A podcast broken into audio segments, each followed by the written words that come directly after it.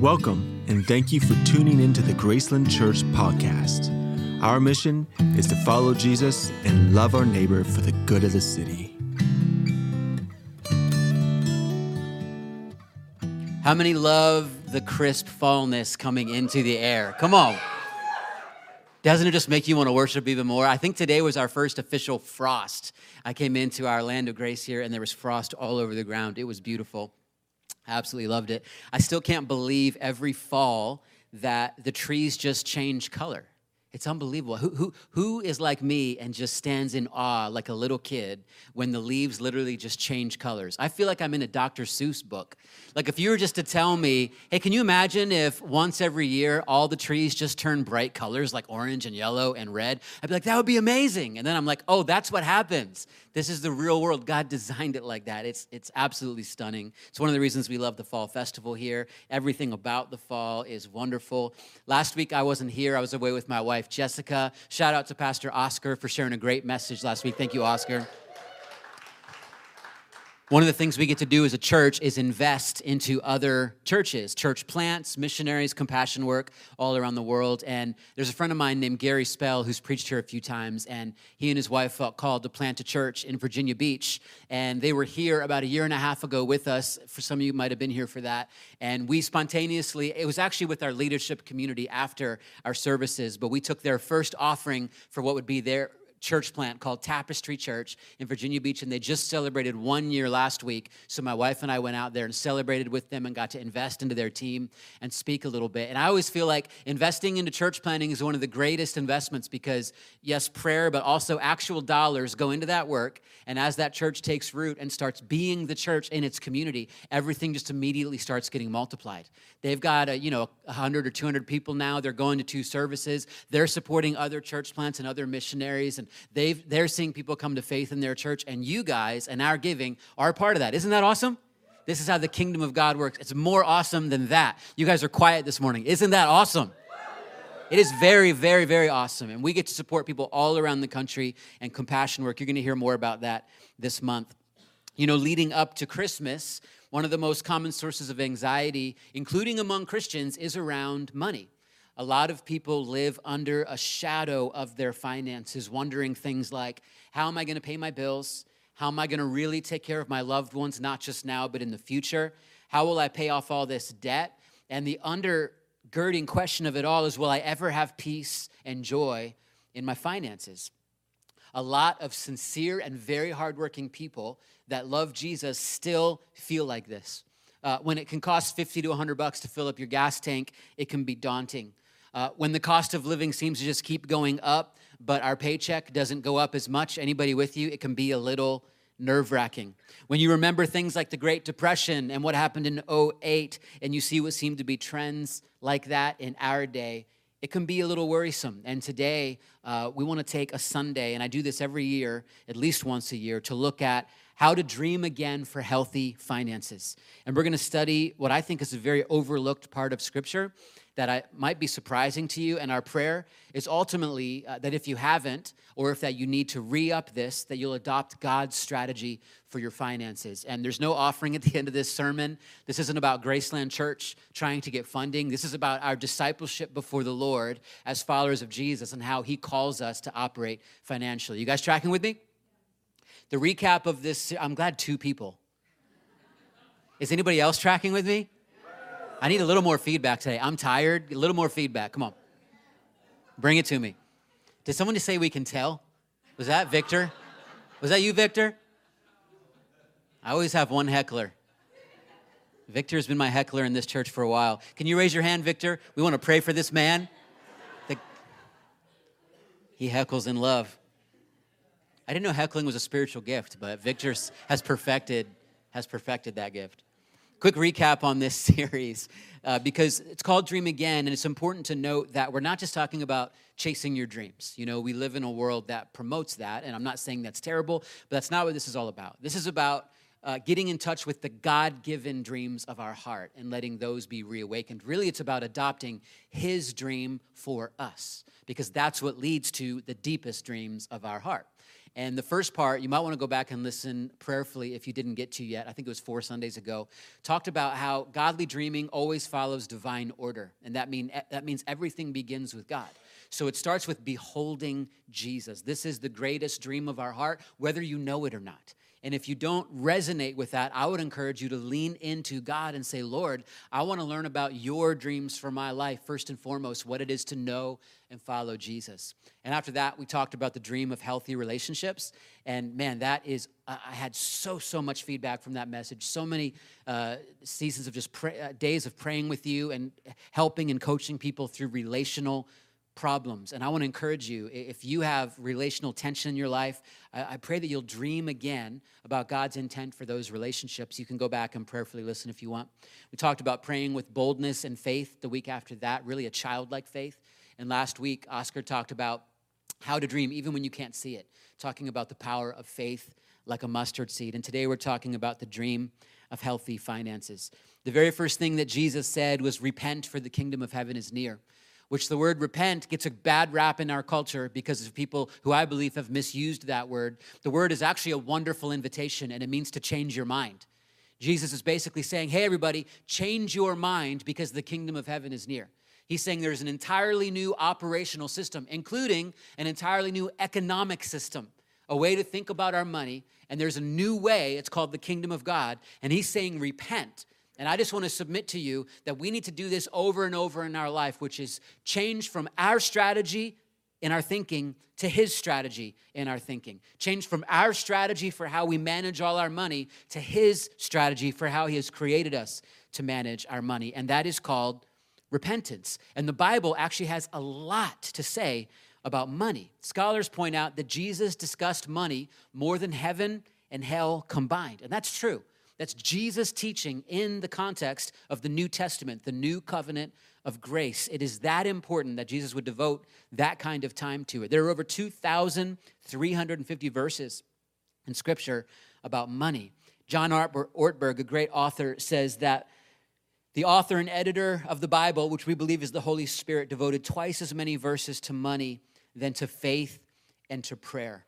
And so it's important uh, that we open up our heart before God and His Word and let Him speak to us. I'm going to frame this message as I've done uh, once each year since I've been here at Graceland Church with a quote that I think is really powerful from a teacher named John Wesley. He said this Having first gained all you can, and secondly saved all you can, then give all you can. So let's look first at gain all you can. That's number one in your notes. Gain all you can. And let's look at this, what I believe is a very surprising text Luke 16, 1 through 13. I'm going to read it out of the message because the message just helps with this storytelling that Jesus was uh, wanting us to understand this spiritual truth. Jesus said to his disciples, There was once a rich man who had a manager. He got reports that the manager had been taking advantage of his position by running up huge personal expenses. So he called him in and said, What's this I hear about you? You're fired. He didn't even let him answer the question. You're fired. And I want a complete audit of your books. The manager said to himself, What am I going to do? I've lost my job as manager. I'm not strong enough for a laboring job, and I'm too proud to beg. I'm going to skip a little bit of the story. He says, Ah, I've got a plan. Here's what I'll do. I'm going to skip a little more and we're going to get to the heart of this plan here. Then when I'm turned out on into the street, people will take me into their houses. And then he went at his plan, which was this. One after another, he called in the people who were in debt to his master. And he said to the first, "How much do you owe my master?" He replied, "A hundred jugs of oil." The manager said, "Here, take your bill. Sit down here quick now, write 50." In other words, lie. To the next he said, And you, what do you owe? He answered, A hundred sacks of wheat. He said, Take your bill, write in 80. He said, Lie again. Now here's a surprise. The master praised the crooked manager. And why? Because he knew how to look after himself. Streetwise people are smarter in this regard than law abiding citizens. They are on constant alert looking for angles, surviving by their wits. I want you to be smart in the same way, but for what is right, using every adversity to stimulate you to creative survival, to concentrate your attention on the bare essentials so you'll live, really live, and not complacently just get by on good behavior. So, shockingly, Jesus, God in the flesh, is using the example of this crooked manager who's telling people to lie so that he can take care of himself. He's saying, Take an example from this crooked manager because of his craftiness, his street smarts, and his shrewdness. And that's your first subpoint under number one. Gain all you can by working shrewdly. That's not a word we use a lot, but it means intelligently or skillfully. Sometimes when you're shrewd, you know how to get some money into your pocket. We sometimes think as Christians that we're supposed to just give our life to Jesus and sit on our couch and the blessing will come, right?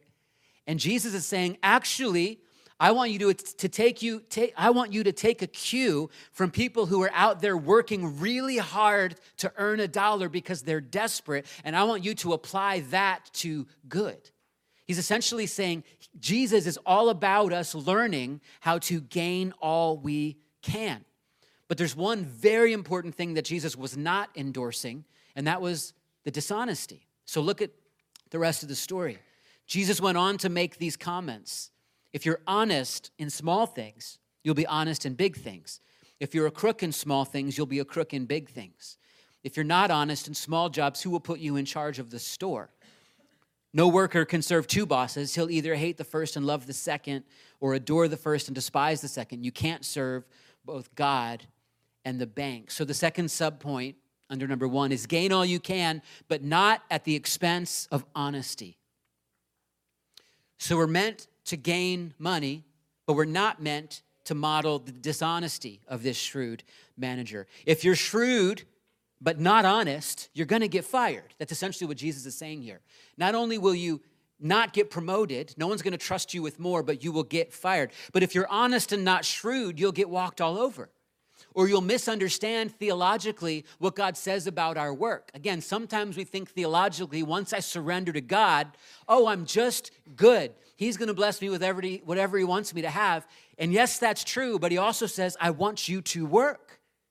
I want you to be wise. I want you to be intelligent. I want you to gain money. It's kind of like us as parents. If you send young adult children out into the world that you don't feel like have learned how to work yet, but are just looking for handouts, are you excited about them going out into the world? No. You don't want them coming back to the well over and over again. You want them to learn how to get a job, maybe two jobs, maybe three jobs to earn what they need to live, right? But when you send a kid out who's learned the ethic of work, and who's learned how to do it honestly, you have a lot of peace about that because they have learned this godly principle of working shrewdly. And then let me reiterate what Jesus said at the end there. He said, You can't serve two masters.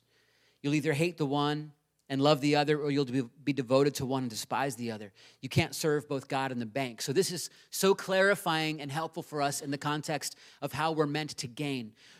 If God or the bank becomes our hope, I'm sorry, I said that wrong. If the bank becomes our God, meaning if the bank and our resources become our hope, our only sense of security, what we feel like we need to pad so that we feel good, we will eventually be dishonest to gain because we have a false God. Are you tracking with me? But if God is our God, we understand that we do need to gain, but it is that money is actually serving us as we serve the purposes of God. And it's an entirely different scenario. And it leads to the third subpoint gain all you can, but not at the expense of your soul. Of course, if you start being dishonest in your business dealings or in your taxes or in your records or anything that you're trying to gloss over, you might feel like you're skating by for a while, but you are eating away at your own soul. You are hurting yourself. And Jesus also said in the Gospels, What will it profit you to gain the whole world but forfeit your soul? So you can actually learn how to gain really well but lose your soul. That's not at all what Jesus is endorsing here. And there's a story I'm going to share that's true about some of the wealthiest men in our country. I've read this here a few times, but it's worth repeating at least once a year in my estimation. It was back in 1928 that a group of the most successful financial leaders in our country met at a beach in Chicago, and this is all documented and true. The following were there the president of the largest utility company, the greatest wheat speculator, the president of the New York Stock Exchange, a member of the president's cabinet the greatest bear in Wall Street, the president of the Bank of International Settlements, the head of the world's greatest monopoly. And collectively, these tycoons at that time controlled more wealth than there was in the entire US Treasury. For years, newspapers and magazines had been printing their success stories and urging the youth of the nation to follow their examples. But 25 years later, here's where each one of them ended up. The president of the largest steel company, Charles Schwab, lived on borrowed money the last five years of his life and died broke. The greatest wheat speculator, Arthur Cutten, died abroad insolvent. The president of the New York Stock Exchange, Richard Whitney, served a term in prison. The member of the president's cabinet, Albert Fall, was pardoned from prison so that he could go die at home. The greatest bear in Wall Street, Jesse Livermore, committed suicide. The president of the Bank of International Settlements, Leon Fraser, committed suicide. The head of the world's greatest monopoly, Ivar Kreuger, committed suicide. So they had all learned how to gain, but they had not learned how to gain not at the expense of their soul. And here's what I want to encourage you with with this first idea of gain all you can. Never gain ever at the expense of your walk with the Lord, at the expense of your obedience to God, at the expense of your health, that's physical, emotional, mental, spiritual, or at the expense of your family or your neighbor. And family or neighbor just means at the expense of anyone. And you've probably sensed this before. If you start gaining at the expense of someone else, it eats away at your soul. Or if you start gaining in a job that God clearly directed you away from, it eats away at your soul. Has anybody ever taken a new job or maybe a promotion just for money when you didn't sense God's peace in it and how it begins to eat at your soul? I've, I've experienced that. Like you cannot gain at the expense of following the guidance of the Lord, at the expense of your health, or at the expense of your neighbor. Period. These guys had figured out how to gain, but they had not figured out how to live in the way that God had called them to. So, one, gain all you can. Number two, save all you can. Probably the first thing your mind goes to with save all you can is put a bunch of money in the bank or invest a bunch of money. And neither of those things are bad, but I don't think that's what John Wesley or scripture ultimately is getting at with the idea of saving all we can. Jesus told a parable of the talents where he gave a certain worker, a manager gave a certain worker five talents, another worker two talents, another worker one talent, and told them to go put that to work. A talent represents resource or money. It was specifically money in the time that that parable was told. And the one who was given the five multiplied it into another five, and the manager praised him. The one who was given two multiplied it into another two, and the manager praised him. The one who was given one was fearful literally hid the talent so that he could present the one talent back to the manager and was ultimately fired and it was taken away from him and given to one of the other workers. So we see in scripture that sometimes our, our hoarding, sometimes our desire to pad our bank account to a certain amount so that we can finally feel at peace is not biblical. We're actually meant to multiply our resources. And this is not to say that saving a little bit is wrong. I'm, I totally subscribe to the idea of like give 10%, save 10%, live on 80%, or various versions of that. It's good to have a cushion in your bank account. We live that way as a church. We want to have like you know three to six months in the bank at least i think you should fight for that personally as well that's not what i'm talking about i'm talking about when we start kind of living by fear and just hoarding everything away thinking that that's what god might want us to do because money has kind of become our god and our security right I don't think that's what we're talking about here with save all you can. And let me clarify. First of all, save all you can, not by hiding money away in fear. That's what we just talked about. That's your first subpoint. Not by hiding money away in fear. Second subpoint, save all you can by spending within your means.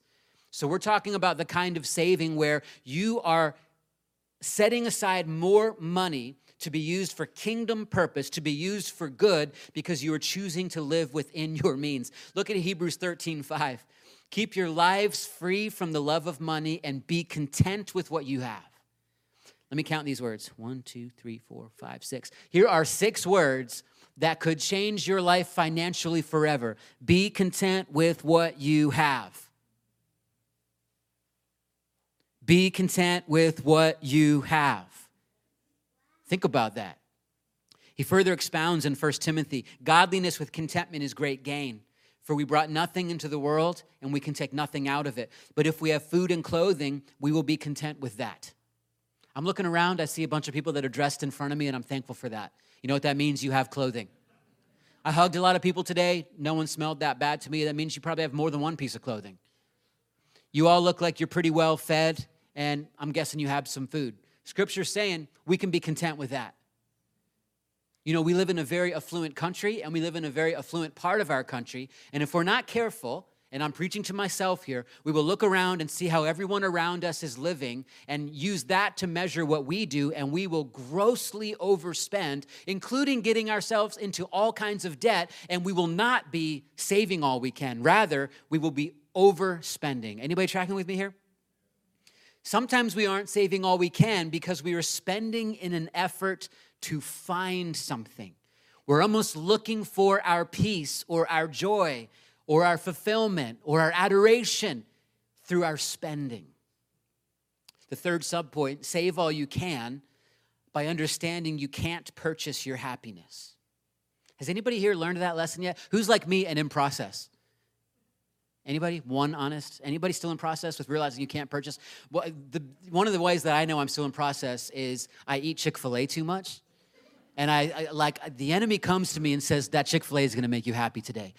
God can even use Christian chicken to to to to make you think you can purchase your happiness. And I will start thinking, man, if I will buy myself a number 2 spicy chicken sandwich deluxe with some Chick-fil-A sauce, I'm gonna be happy today. And I'll go and I'll eat that thing. And there's nothing wrong with enjoying a number two spicy sandwich. I'm all for it. But I eat too many of them. Anybody with me? I could have saved some of that money. I could have said that's a that is half joking right there, half truth. But multiply that to the biggest purchases of our lives. Multiply that to how we're thinking of homes and vehicles and, and vacations and trips. And none of these things are bad in and of themselves, of themselves, but we have to be really careful because I'm not going to teach on this right now, but there's a whole passage of scripture that says that some of the money that God entrusts to us above and beyond tithe and everything we do and i'll talk about tithing in a minute is, is seed that's meant for us to be planted in other works around us. And a lot of times when we get the wrong idea of how we're going to spend all our money on us and our loved ones you, the, the scripture actually talks about this. You can basically start eating your seed so, God might be giving you seed that you're meant to plant elsewhere, meaning money that is just meant to flow through you, that's gonna bless you in return, bless others, build the kingdom, help people. But instead of doing that, because we're overspending and we're not saving all we can, we think we have no financial margin. When we really could have financial margin, we eat and we use the money on ourselves that God is meant intending to flow through us. You tracking with me? I know it's a hard word, but this is just true when it comes to discipleship with our finances. And it's really important for us to return to these truths over and over again uh, in the context of affluence that we lived in here, live in. And I'm not just talking about Williamson County or this area. I'm talking about our nation. Right? We happen to be in one of the wealthiest counties or in at least in the vicinity of one of the most wealthy nations that has ever existed in all of history. So all of us are very used to a lot of abundance. And that's not to say you haven't struggled financially and you haven't been paycheck to paycheck and those kind of things, but I would submit a lot of times we end up much tighter financially than we need to be because of how we are choosing to overspend. I know I'm not going to get a lot of loud amens on this because it, it, hit, it hits close to home for all of us, but it's important to look at with our discipleship. You are designed, Jesus says this, to have life and life to the full, but you cannot purchase that. It's unbuyable. It is in Christ and in Christ alone. Life and life to the full, but it does not come from a padded bank account or better homes and gardens. There's a really tough quote from John Wesley's brother, Charles Wesley. Uh, I, am prefacing this because it's such a smack you in the face quote. Is anybody up for a smack in the face? Okay. That's metaphorical, kids. Um, I'm gonna, I'm gonna, I'm gonna clarify some of this, but I feel like it's important. Whenever you expend anything to please your taste or other senses, you pay so much for sensuality. When you lay out money to please your eye, you give so much for a stronger attachment to these pleasures, which perish in the using. While you are purchasing anything for the admiration of men, you are purchasing more vanity. Have you not enough vanity, sensuality, and perishing? Was there need of any addition, and would you pay for it too? What manner of wisdom is this? Would not literally throwing your money into the sea be a less mischievous folly? There's a lot of truth in that. I do want to clarify it by saying we know we have a God who values celebration and even feasting. Because all throughout the Old Testament and then affirmed in the New Testament, we see his people called to feasting days, entire weeks where they celebrate and feast and remember the goodness of God, which costs money.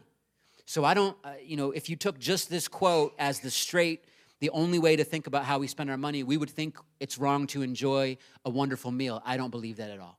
We would think that it's wrong to let go out and celebrate our anniversary. I don't think that's true at all. But I do think we do it too much. Tracking with me there? Any amens? Anybody? When we overly spend on, I love what he said about vanity. If we spend so much money on clothing that, and if our motive behind that is at all the admiration of other people, we are spending money on something that pulls us away from God's ultimate intent for us, which is a more of a greater focus on others right? That's why he's saying it'd be better to take your cash and throw it in the ocean. Sometimes we are spending against our own discipleship. Now, that doesn't mean good clothes are wrong. It doesn't mean fashion is wrong. It doesn't mean any of that. But it means all these things in moderation before the Lord, right? We, and it means we're not trying to purchase our happiness through it. Okay, let's go to point three give all you can. Gaining and saving are null and void without the third step of giving the first subpoint give all you can by honoring the Lord with the tithe. The tithe is something that's introduced to us in the Old Testament, which is giving the first 10% of everything you make into the house of God. And it's not just money. You know, they had a lot of farmers and people that worked in agricultural work. They would bring a tenth of everything they made, the first fruit, they would bring it into the house of God. I believe that Jesus affirmed the tithe in Luke chapter 11. Uh, so I believe it's part of the new covenant as well. And I don't believe it's out of obligation, but out of joy that we get to say, here's the first fruits of what I have earned. I bring it into God's house. And I believe Jesus took it even further and wants us to think even deeper and understand that everything we have is His, but it starts with the tithe. And I would encourage you, if, if you're part of this church family and I'm one of your pastors, I would encourage you to be very serious about tithing. If you can automate it, automate it, make it a priority, make it an act of worship, do it with a joyful heart because it's part of your discipleship before the Lord. And if you are concerned about doing that here, or maybe you don't know us yet, or you think we're too self interested, go tithe somewhere else. I don't care, right? I want it for your own discipleship, right? I want this for our church family. None of this is about padding our church bank accounts at all though the tithe is how we do everything that we do here as a church. It's how we help and serve people. So God redeems that money that we all bring into the pot and we use it to serve and bless people. We see it in Proverbs 3. Honor the Lord with your possessions, with the first fruits of all your increase. Then your barns will be filled with plenty and your vats will overflow with new wine. Malachi 3:10 Bring the whole tithe into the storehouse, that there may be food in my house. Test me in this, God says, and see if I will not throw open the floodgates of heaven and pour out so much blessing that you will not have room for it. A quick word study, and that's how we're going to close this. When these scriptures talk about, talk about all your increase, I believe it means any increase. And I don't, I don't, people ask me, should I tithe on gifts if someone gives me a gift? Between you and God, I'm not throwing laws on your life. That's not my job. Um, we, talk to God about it. From my perspective, it's all of our increase. And my, my, wife and I, when we got married, you know how you make a good amount of cash? We, we, we did a big wedding just to make money. Anybody with me?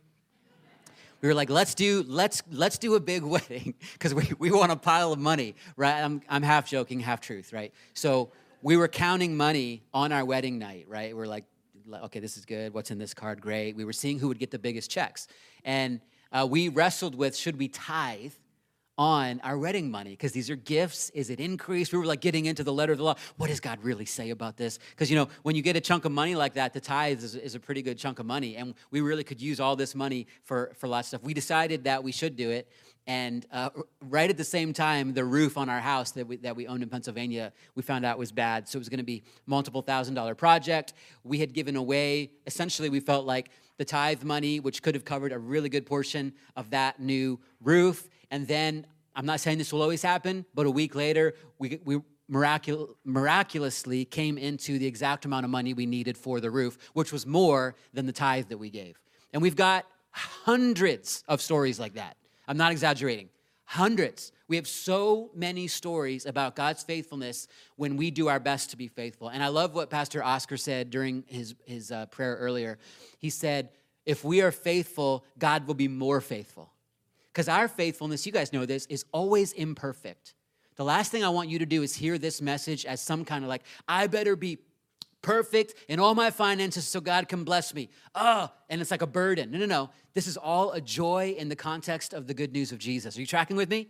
This is us responding to the grace and mercy of God poured out on us, blessing that we do not deserve, and then we bring back to Him our worship, our tithe, our offering, our giving. But we want to be faithful to what He has said to us, but He will be more faithful. That's really the testimony of, of my life financially is I've done my best to be faithful, made tons of mistakes, definitely sinned, definitely at times been di- dishonest, not like really recently. And, you know, I'm just, I don't want you to think I'm confessing crazy things. I'm talking about my whole life, right? People are like, that pastor just said he lies. What's he lying about? I've been faithful, but he's been more faithful right? And this is the gift of God's grace. So that's how we want to approach all this. So we bring a 10, 10% of all our increase. He says he will put a blessing on our barns. That's our storehouses. He, I always think of it this way. God challenged me with this when I was in my, my late teens and my young 20s when I started serving him. I felt like God was saying to me, Nathan, how can I release the riches of heaven through you if every time I give you something, you hold on to it and think it's yours? That's, that's kind of the heart of stewardship.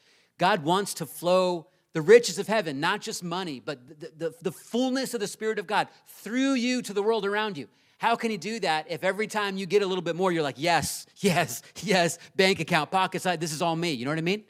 We have to get a vision for it flowing through us. Tithing is the very first part of that, it is the starting ground for living that life of generosity.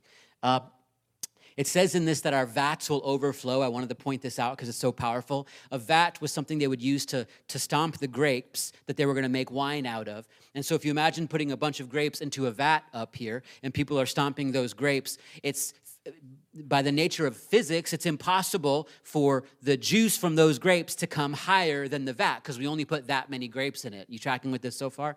This is saying that when God commands his blessing in response to our obedience to Him, it says our vats will do what's actually impossible and will overflow. It's saying more will come out than was put in. Have you guys ever experienced that? Where are like my followers of Jesus at that have seen these miracles? How many times have we experienced there is more coming out of this than we put into this? How is this happening? He is causing your vats to overflow. And when it comes to gaining all we can and saving all we can, we, we can either do that in our own strength and be like, that's it, or we can say, God, all this is yours. I'm going to tithe. I'm going to respond to your promptings to give. I'm going to release all this into your hands as much as I can and be faithful to you. And I'm going to hold to the promise that you're going to cause more to come out than I put in. That's the miracle. That's the promise. So give all you can by honoring the Lord with your tithe. Second subpoint, give all you can by prioritizing God's heart. Prioritize God's heart. You are a steward of God's money. That's the shift. It's not being a steward of your money, it's being a steward of God's money. Therefore, if He is our leader, our Lord, and our master, we must prioritize His heart in all of our financial decisions. First John says, Anyone that has material possessions and sees a brother or sister in need and has no pity does not have the love of God in them. That's choosing to live by compassion and generosity with what we've been given. Take something you have, give it to them. Also, Second Peter says, The Lord is not slow in keeping his promise. Instead, he's patient with you, not wanting anyone to perish, but everyone to come to repentance. The reason I share that is because part of God's heart is his mission in the world, which is that everyone would come to repentance. God desires that every person he created in his image would know him. And so, if you prioritize his heart in the finances that he has entrusted with you, it means you are going to care about his mission in the world, and you're going to see it as part of your assignment to fund his mission in the world.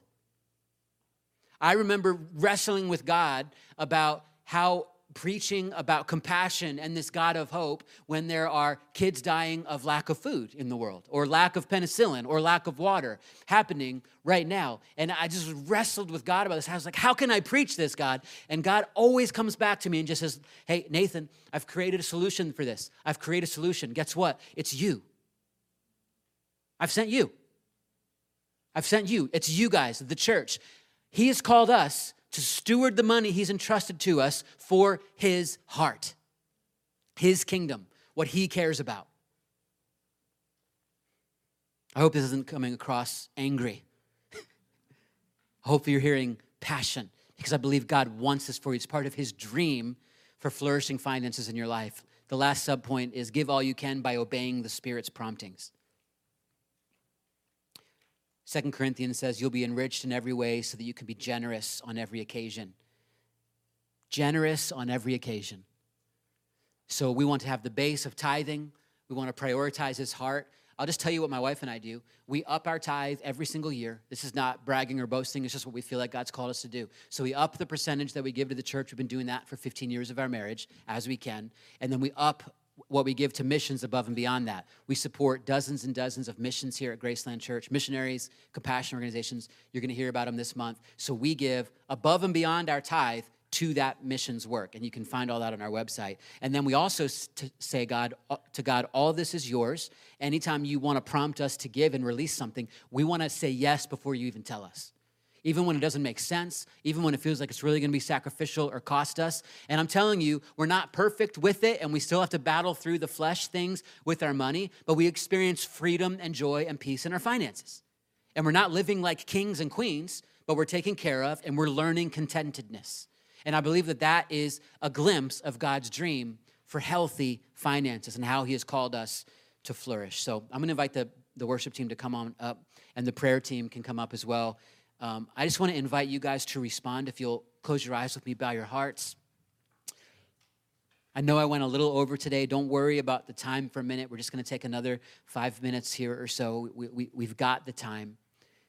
It's always worth prioritizing the presence of God and taking some uninterrupted time. So I just encourage you to lean into his presence right now. Forget about your phone for a minute and just say, Lord, I, I want to adopt your strategy for life. And maybe you need to return to this, or maybe you need to step into this for the first time.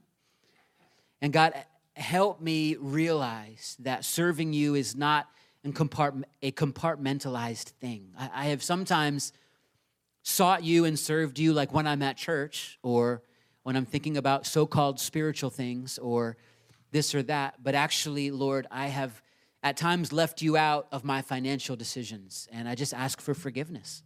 I ask for forgiveness for sometimes going my own way. And I want to do what your scripture invites me to do. I want to repent. I want to change the way I think. And I want to embrace your strategy, your plan for my finances. And, church, if you're praying this with me, just say yes in your heart. I want to follow you with all my heart, soul, mind, and strength. Everything I have is yours. God, release me from a fear based living when it comes to finances, from an anxiety ridden style of living when it comes to finances. God, I pray that I could be free from finding my security in a bank account that has margin. I trust you, God. Declare it with me, church. I trust you, God. I don't trust money. I don't put my hope in money. I don't put the hope for my future in my financial security. The hope for my future is guaranteed and it's only in you. I declare that today, God.